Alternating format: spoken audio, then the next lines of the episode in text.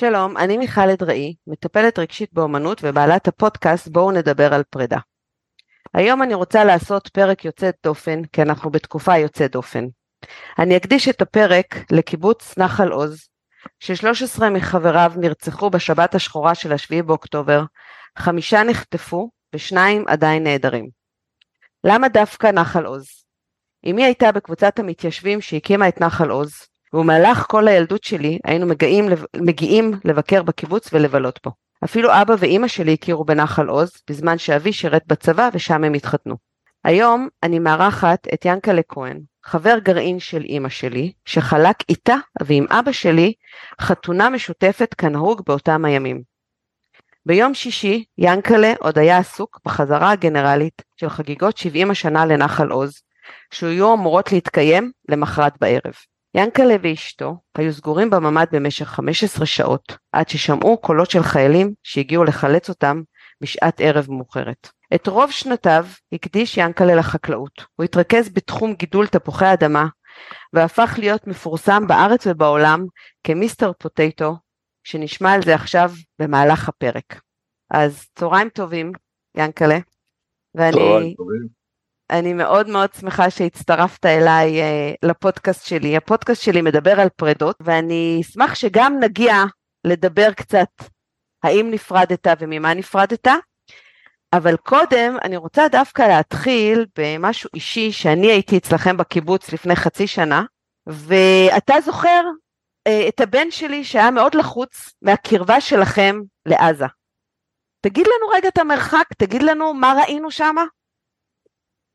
נחל עוז ממוקמת מקו הגבול עצמו, גדר הקיבוץ וגדר הגבול כ-400 מטר. ומה שראינו כשעמדנו בנקודת העמדה הקדמית שלנו, ראינו מולנו את כל רצועת עזה המאוכלסת, ובעיקר את גבעת עלי מונטר, שהיום היא שכונת פג'איה, שכונה רצחנית, ממנה מאז שבאנו לשם ידענו ממנה רק צרות, הפגזות, יריות. בעצם כל החיים אתם חייתם מול השכונה הזאת, והבנתם שזה עלול להיגמר באסון, או שחשבתם שאפשר לסמוך עליהם. איך החיים בכלל התנהלו עד השבת של השביעי באוקטובר? זה סיפור מאוד מאוד ארוך, עם עליות וירידות, כאשר השנים הראשונות היו מלוות בהפגזות ומיקושים והתנכלויות וגם רציחות של חברים. בהמשך השנים ידענו גם תקופות של שקט, ובצורה יותר מדויקת בשנות ה-70-80, אמצעת שנות ה-90, ידענו גם ממש נגיד מצב של שלום מוחלט, יחסים מצוינים בינינו ובין השכנים. מצב התחיל להשתנות בצורה רצינית יותר בשנת 2000, אז התחילה תקופת ההפגזות, בהמשך המבצעים, עד שאנחנו מגיעים ל-2015, שזה היה המבצע הארוך ביותר, כן. וצוק איתן, ואנחנו מאבדים את הילד דניאל פרגמן, ומאז המתיחות רק עולה וגואה, ואחרי כן באים מבצעים של צה"ל במשך התקופה, עד שהגענו לימינו אלה, שזה כבר השיא של תוקפנות מהצד השני. זאת אומרת שבעצם בבוקר היו אזעקות, ושמעתם את האזעקות, ושמעתם את הטילים. אתה באופן אישי התרגשת? הבנת שקורה משהו אחר, שונה, או שזה נשמע כמו כל פעם אחרת? האמת היא שבתחילה חשבנו שזה דומה, כל כך התרגלנו, להזעקות ולהתראות, וחשבנו שזהו סיבוב נוסף מכל הסיבובים שעברנו עד אז, וככל שהתקדם הזמן הבנו שזה משהו שונה. סוף היום נגמר כמובן בפינוי, אבל באמצע הייתה חוויה מאוד קשה, לשבת ספון וסגור בחדר הביטחון, כשאתה שומע קריאות לעזרה ש... מצביעים על חוסר אונים מוחלט ופחד מפני מחבלים שנכנסים לבתים, ואנחנו לא יכולים לעזור, ואתה לא יודע מתי, אתה שומע את היריות מסביב הולכות ומתקרבות, ואתה לא יודע מתי זה יגיע אליך. עד אותו רגע שחיילים דפקו לנו בחלון, והזדהו שהם חיילים, כי בתחילה גם כי לא ידענו מי דופק בחלון, ואחרי שהם הזדהו, הבנו שאנחנו הולכים לקראת פינוי. ומהפינוי זה כבר סיפור אחר. ואיזה איזה מחשבות ככה עברו לך בראש, או לך ולאשתך, כי הייתם רק שניכם למזלכם, תכף ניכנס לערב קודם של יום שישי, אבל איזה מחשבות ככה אתה זוכר שעברו לך בראש שישבת שם בממד? בכל זאת אגיד שאתה בן אדם עוד מעט בן 90, שחי בקיבוץ רוב ימיך, רוב חייך, נכון? נכון. מה עובר בראש? אני לא יכולה לדמיין את זה. האמת, להיות גלוי, משום מה לא פחדנו, ולא לא שיערנו שזה יכול להגיע, זאת לא הייתה תחושה שזה מה שנקרא נופל עלינו, שזה הולך, שאנחנו הולכים לגמור את החיים בצורה הזאת, איכשהו האמנו שאנחנו נחלץ מזה, וישבנו די רגועים עד אותם הרגעים שהתחילו להגיע קריאות לעזרה, וזה נתן תחושה הרבה פחות טובה, אבל לא נכנסנו ללחץ, איכשהו האמנו שאנחנו נצא מזה בשלום. בעקבות זה שיש לנו ניסיון רב שנים, עם הפגזות ועם רציחות וכולי, אז איכשהו זה לא טלטל אותנו, אנחנו נשארנו די רגועים, מתוך אמונה שתבוא עזרה. ושמעתם בוואטסאפ של הקיבוץ, או הייתם מחוברים לאיזשהו מערכת קשר, או כאילו כן הבנתם מה מתחיל לקרות מסביב, או שהייתם מנותקים? לא, אנחנו קשורים למערכת המידע של הקיבוץ, על כל התראה וגם הפצת מידע מעת לעת. מבחינה זו, זה מאוד חשוב שקיבלנו מידע, נתנו תחושה שאנחנו לא מנותקים מהעולם. מערכת המידע הפנימית שלנו היא בהחלט כלי שתומך ועוזר מאוד דווקא בשעות מצוקה שהם היו תופעה די חוזרת על עצמה. מערכת המידע הזאת מאוד מחזקת ותומכת. אז בסך הכל, אני ככה אסכם את העניין הזה, אנחנו לא נכנסנו למצב של חרדה. האמנו במערכת שאנחנו נצא מזה בשלום. שזה א', תחושה יוצאת דופן ומאוד מדהימה, ואני חושבת שאולי זה ממרום שנותיכם והניסיון שלכם שעברתם כמה דברים בחיים, הבנתם שתצאו מזה כמו שצריך, מה שלחלק מהאנשים גם לא צלח, וגם כמובן היום החוויה שאי אפשר היה לסמוך שם על המערכת, אבל אני שמחה לשמוע גם קולות אחרים של בן אדם שכן, אבל בואו נדבר רגע על ערב קודם שהיה מרגש, או היה שיא של החיים בקיבוץ, 70 שנה. כן, הערב קודם היה מבחינת חזרה כללית, של סיכום חיים. כל הקיבוץ השתתף במצגת שנכתבה על ידי חברים, חברה מקומית, חברת קיבוץ, ובמצגת הזו, לא סליחה, במחזה הזה, מערכון, מספרים בצורה מתומצתת בריקודים, בשירה, במלל, מספרים את סיפור החיים שלנו, ולא שיערנו ואף אחד לא חלם ש24 שעות לאחר מכן אנחנו, הכל מתהפך עלינו, וחס וחלילה אנחנו בסך הכל, האירוע אמור היה להיות 400 מטר מהגבול, ליד בריכת השחייה שלנו, שהוא נמצא בערך 400 מטר מהגבול, אז חס וחלילה במקום, אם האירוע היה מתחיל, האירוע ההתקפי היה מתחיל שבת בערב ולא בשבת בבוקר, אלוהים ישמור. וואו, כאילו זאת אומרת כל המשפחה שלך הייתה אמורה להיות שם, והילדים שלך היו אמורים להיות שם. נכון, והיו מאות אנשים, זה היה אירוע של סביבות של 600-700 איש, בוודאי יחד עם כל האורחים. אבל יש לי אמירה שאני משתמש בה אחרי שניצלתי מאחד המיקושים שהיו לנו, ואני אומר, הכל מכתוב, הכל בידי אלוהים. דיברנו על זה גם מראש בשיחת הכנה, שאתה באמת בן אדם מאוד מאוד אופטימי, ובעצם אם אני שואלת אותך, כמי שחי שם על ידם, אמרת לי קודם שהיו לכם קשרים, שהם באו לבקר, תספר קצת איך מתנהלים החיים בקיבוץ, באמת בימים הטובים, או לפחות איך שאתה רואה את זה. אני יכול לחלק את זה לשתי תקופות, ראשית, בתקופה הזאת שתיארתי, שנות ה-70-80, היחסים היו לגמרי נורמליים, כאילו יחסי שכנים נורמליים, כל מה שמשתמע מהאמירה הזאת. אבל בהמשך, כשנוצר נתק בין הצדדים, לאט לאט התחילו להיווצר קשרים חדשים, ואני יצרתי קשרים עם, איכשהו זה נוצר, לא זוכר בדיוק איך, קשרים עם חקלאים ברצועה, היה לי קשר מצוין עם יושב ראש איגוד מגדלי התותים, ועם מדריכי גידול תפוחי אדמה ברצועה, ועם סוחרים שעסקו בתפוחי אדמה, והם היינו לא רק מדברים, גם נפגשים. לראיה, גם לפני מספר חודשים, יזמתי יחד איתם יום עיון לחקלאים, בנושא תות שדה ותפוחי אדמה, והיה מאוד מוצלח. איפה התקיים היום עיון הזה? איך עושים יום עיון כזה?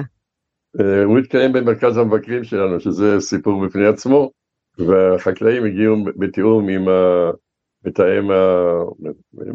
מתאם היחסים בשטחים, אז מתאם החקלאות מטעם צה"ל, אז יחד איתו, ביוזמה משותפת, ארגנו את יום העיון הזה, וגם לפני כן היו לי סיורים עם חקלאים אצלנו במשק לפני מספר שנים, כך שבסך הכל צטט אחד החקלאים שאמר לי בזמנו, תעזוב אותנו עם פוליטיקה, אנחנו רוצים ברנסה. ובאמת גם יצרתי קשר, או מישהו מצדם יצר איתי קשר, להקים מפעל לעיבוד תפוחי אדמה ברצועה, בתור זה שאני בזמנו הקמתי את המפעל, מפעל תפוד, והוא ידע על הניסיון שיש לי בתחום הזה, פנה אליי שאני אעזור לו בתכנון המפעל וכולי. בסופו של דבר אותו בחור, כיוונתי אותו ליצרנים באירופה לקנות ציוד, הוא נשאר באירופה ולא חזר לרצועה, והוא ביקש ממני שאני אעזור לו להוציא את המשפחה משם. וואו. את זה כבר לא הצלחתי לעשות. אבל אני חייבת לשאול אותך רגע, איך אתה מרגיש עליו עכשיו, או איך אתה מסתכל על זה עכשיו?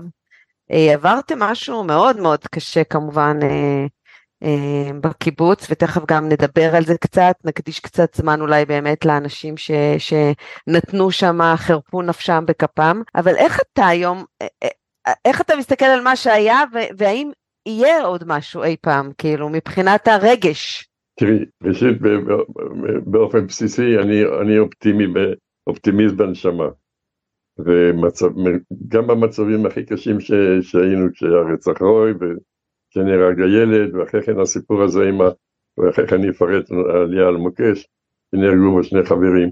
כשהאופי הוא אופטימיסט, אז אתה נשאר אופטימיסט גם במצבים הקשים ביותר, ונשארתי כזה גם עכשיו, למרות שהאמת שקשה לי לראות, אבל איך זה מתממש, ואני משוכנע, שמה שנקרא, להגיד, הרצון לחיות ולהתקיים, חזק מכל דבר אחר, ובסופו של עניין, מתי זה יהיה, לא יודע, אבל בסופו של עניין, נצטרך נגיע לאיזשהו הסדר, יאפשר לחיות אחד לצד השני, בשלווה ובשלום.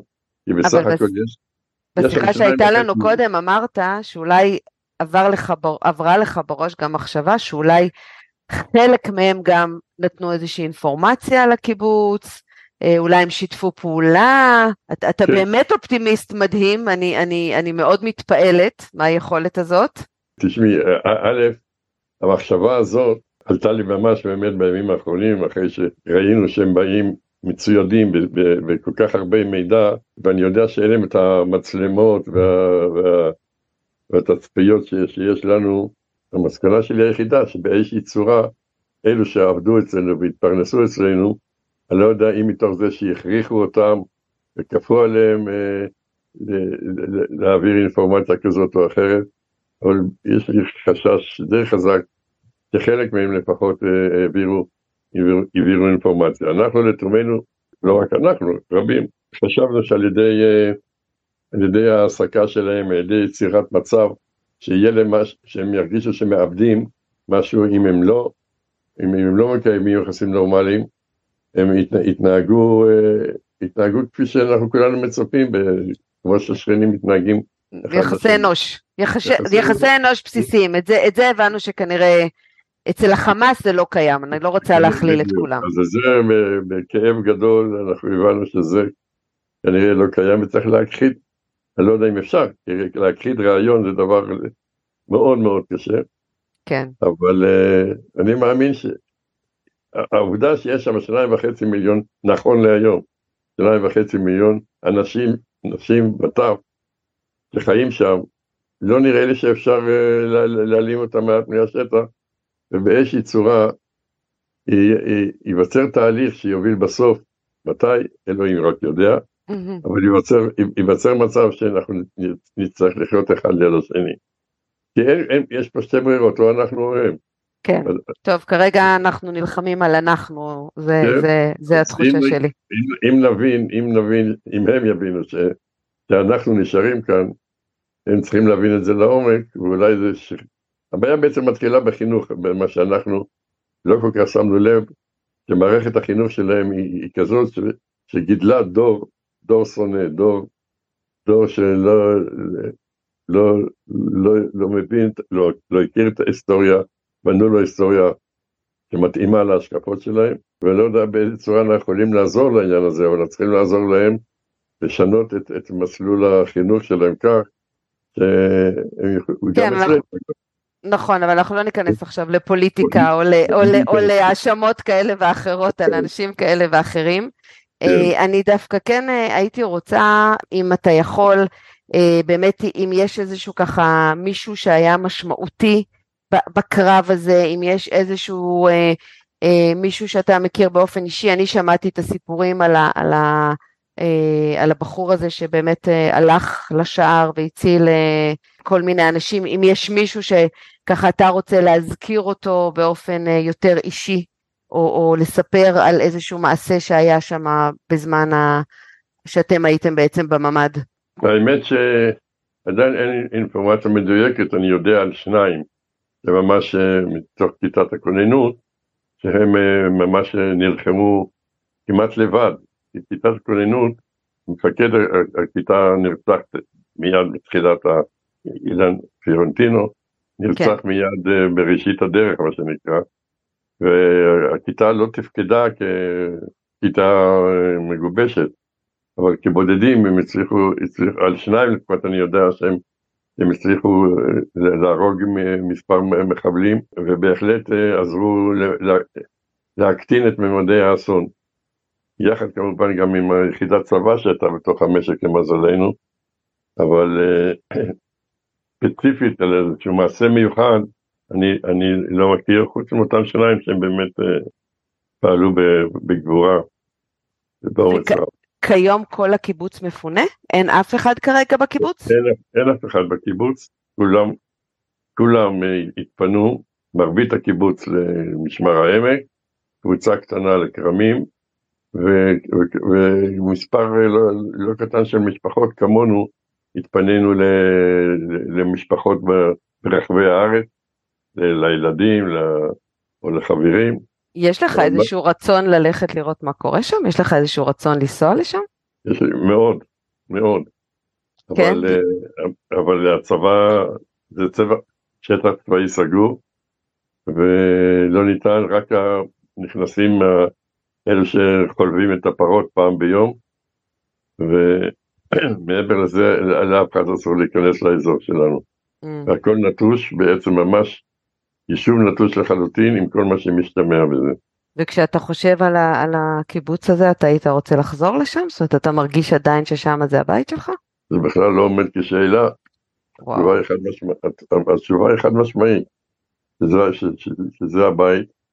תראי, אחרי 70 שנה, לא משנה את הבית, זה הבית, כל מה שמשתמע מזה, ואני יודע שעכשיו אנחנו עומדים להיכנס למהלך של דיונים פנימיים, באמת לאן חוזרים, איך חוזרים, מי חוזר, ואני שומע הרבה קולות של אנשים שהם בהיסוס רב ולא חושבים לחזור, אבל זה התחלה, זה דיון, אני מניח שזה יתפתח, אבל זה מאוד מדאיג אותי שאנשים שהם זה מקרוב הגיעו לקיבוץ מספר שנים מועד, שעדיין אין להם את השורשים שיש לנו, ברגע זה, בנתונים הקיימים, עד שלא הוסר לחלוטין האיום, הם לא חושבים שהם יכולים לחזור עם ילדים צעירים, לחיות בסיטואציות מהסוג הזה. אבל אנחנו בתחילת דיון, בתחילת חשבון נפש, בתחילת תהליך, ואני מקווה שזה יהיה באמת תהליך, ולא החלטות של רגע, שהן נובעות רק מהרגש, ועדיין ההיגיון לא שולט בתהליך קבלת ההחלטות. אני מאמין שנקבל את ההחלטות הנכונות, כי את הבית אי אפשר לעזוב, זה מבחינתי לא בא בחשבון, ואני לא היחידי בעניין, אבל כנראה שבינתיים אנחנו לא הרוב, כמו שאני מבין. כן, אני יכולה גם להבין אותך, וגם להבין את החבר'ה הצעירים שהגיעו לשם כדי לחיות בשלווה ובשקט. אני זוכרת שראינו שם שכונות חדשות, שראינו שם התיישבות חדשה, שבניתם שם באמת שכונה לצעירים שרצו לבוא ולחיות שם, וחשבו שיהיה להם עתיד טוב יותר. זה מרגש שאתה חושב על עצמך עדיין חוזר לשם וגר שם. ואם אנחנו כאילו רגע מדברים על פרדות, אתה מרגיש שנפרדת ממשהו, או שאתה רק באיזושהי המתנה? מבחינתי זאת המתנה. האמת, אני קופץ רגע לרגע אישי, אבל אני יכול לציין כאילו שתי פרידות בחיים, כשהייתי עדיין תלמיד בבית ספר יסודי במלחמת העצמאות, חייתי בגן יבנה, והצבא המצרי הגיע לפאתי המושבה גן יבנה, על נעצר הגדות נחל לחיש, יד אז הייתה עיירה ערבית, ניסו להתקיף את המושבה ופינו אותנו מהמושבה אז, וגם כן באמצע הלילה פינו אותנו צפון אז לגדרה, ואחרי כן יותר מאוחר. אז זה היה פינוי ראשון שלי בחיים, והפינוי השני היה עכשיו. היו מספר פעמים לפני כן שהקיבוץ התפנה, ואנחנו אף פעם לא התפנינו, במבצע ענן, במבצע עופרת יצוקה, קיבוץ התפנה, אנחנו נשארנו במקום, וחשבנו גם הפעם שאנחנו יכולים להישאר במקום, כי לא שיערנו את עוצמת האיום, ואמרנו חד משמעית, אף אחד לא נשאר, ואף אחד לא נשאר באמת. אתה שואל קרבות ותיק. כן, זה הסיפור הוא ארוך באמת, אבל אחד האירועים היותר שנחריטו עמוק בליבי, ואמרתי קודם, הזכרתי את עניין המכתוב, אז זה קרה כשאנחנו אחרי מלחמת ששת הימים שכבשו את הרצועה, ולקח עוד שנה שעדיין הנה כולנו מוקשים בשדות, והרגיעה לא הגיעה לאזור רק יותר מאוחר. אנחנו באחד הימים, באחד הערבים, הציתו שדה חיטה, סמוך לגבול, ויצאנו לחבות השריפה עם שלושה רכבים, ונסענו בשולי הדרכים מחשש מיקוש. הגענו לשטח, קיבינו את השריפה, ל-10 בלילה בערך, ואז היה ויכוח איך לחזור, האם לחזור בדרך שבאנו בה, או לחזור בכביש הפטרולים, או לא כביש, סליחה, דרך, כי זה לא היה כביש, בשביל הפטרולים, כי הצבא כל יום בדק, פיזרו מי מלח ככה שלא היה אבק, וחשבנו שאפשר לגלות מיקוש די מנקל, והתקדמנו, ואחרי זה 400 מטר, אני הייתי עם עוד חבר, ישבנו על מכסה המנוע של הג'יפ הראשון, לראות אם אין מוקשים, והרכב השני שנסע בעקבותינו, היו בו שבעה חבר'ה, הג'יפ השני התפוצץ, ושני חבר'ה נהרגו, ו5 נפצעו, ולא הבנתי איך יכול להיות דבר כזה. למחרת בבוקר יצאתי יחד עם עוד חבר לראות איך זה קרה, ואז מצאנו מקבץ של מוקשים, והצמיג שלנו סטה ב3-4 סנטימטר, מהצמיג של הרכב שעלה על מוקש. אז מאז אני אומר, הכל בידי אלוהים, לא בידך, מכתוב. וואו, שזה מדהים שאתה היית מסוגל אפילו ברגעים הקשים האלה בממד להגיד, אני משחרר מה שיהיה, כמובן שאני יודעת שעשית הרבה, והזזת את הכיסא, ושמת את הספרים, וניסית לדאוג כמה שאפשר. אז בדיוק, אז אני עשיתי כל מה שאפשר למנוע אסון, ומה שיהיה, והיו עוד מקרים במהלך השנים יצאתי בנס מהסיטואציה, עם פגז כזה או פגז אחר. אז היום אחרי כל במרכאות הניסיון הזה והסיטואציות האלו, אנחנו פה, לא זזים. קודם כל אני חושבת שזה מקסים לסיים ככה את הפרק שלנו, אנחנו פה ולא זזים, אלא אם כן יש עוד משהו שאתה רוצה להוסיף, לפני שאנחנו מסיימים את הפרק הזה. משפט אחד, אני אעשה משפט אחד שהוא מסמל את נחל עוז, כי אחרי צוק איתן כשנהרג דניאל פרגמן ועזבו אותנו 14 משפחות ו40 ילדים. דניאל פרגמן היה ילד, נכון? שנהרג, ילד בן 4. כן, שהוא נהרג. ואז בעקבות האירוע הזה עזבו אותנו, כמו שאמרתי, 14 משפחות, 40 ילדים וזמניים, ונשארנו 215 נפשות בקיבוץ, עם גיל ממוצע של 65, ונשארנו רק הוותיקים, כל הצעירים עם המשפחות המילדים עזבו, לא חשבו שהם יכולים לחיות בסיטואציה הזאת. כן. ואז התחילה תנועה, ישבנו וחשבנו איך אנחנו בונים את העתיד, כי עם גיל ממוצע כזה, איך מחזירים חיים לקיבוץ. איך מחזירים חיים לקיבוץ, בדיוק.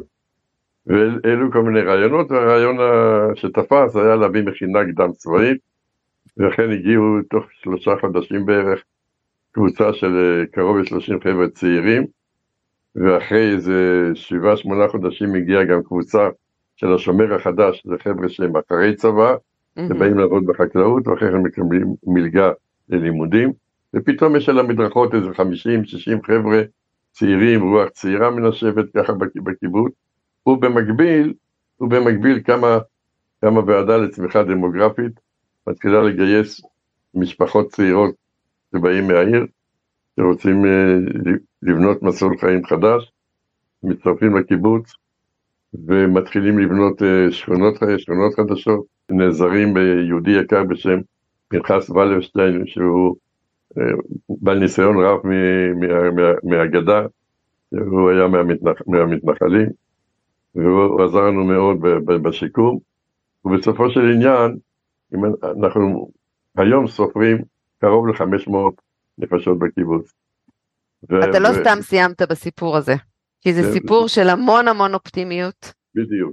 ושל המחשבה קדימה, ושל הרצון שלך לראות את הקיבוץ ממשיך לחיות ולהתקיים, וזה באמת היופי שלך, האופטימיות הזאת והאמונה המאוד מאוד גדולה, הקיבוץ הזה ימשיך, ונחל עוז... מיכל, זה בדיוק הנקודה, אבל לפני 3 שבועות העולם מתהפך עלינו, נראה עכשיו איך נחלץ מתוך הסיטואציה הזאת. בוודאי, שום דבר כבר לא הולך להיות אותו דבר, לא בנחל עוז ולא בשום מקום אחר. לא בשום מקום אחר. אבל אני מאמין, כמו שאמרתי בהתחלה, כמה שאני אופטימיסט, בצורה זו או אחרת, אנחנו נחזור, מקווה שכולם, לרבות הממשלה, יפיקו את הלקח המתאים, בשביל למנוע שמצב כזה לא ישנה לעולם. ואני מאמין שזה יקרה בסופו של דבר, כי החיים חזקים מהכל. אמן. אני רוצה לסיים בכמה מילים של שיר שבחרנו ביחד, ונקרא חלומות של רחל שפירא, אני חושבת שהוא בהחלט מסכם את המצב. חלומות של אתמול, הם שלבות נרעדות, לא יכול כל החושך לכבות. על מצע השלכת, החלומות מלחשים, רק פרחים מיובשים, דוהים בין הבתים. חלומות של אתמול הם שלבות נרעדות, לא יכול כל החושך לכבות. אל תסב את פניך, אתה מלא דברים כמוסים, אל תגיף את התריסים, חפש בין המילים. חלומות של אתמול הם שלבות נרעדות, לא יכול כל החושך לכבות. שיר בדרך אליך, נרקם בסבלנות אין קץ, הן תיקח ותאמץ אותו אל ליבך. חלומות של אתמול הם שלהבות. אני מאחלת לך ולכל תושבי נחל עוז שאמן והחלומות של אתמול יישארו דלוקים ויפיצו הרבה אור, והמון המון תודה לך על החצי שעה הזאת שהקדשת לי. מיכל, תודה רבה, ושניפגש בשמחות.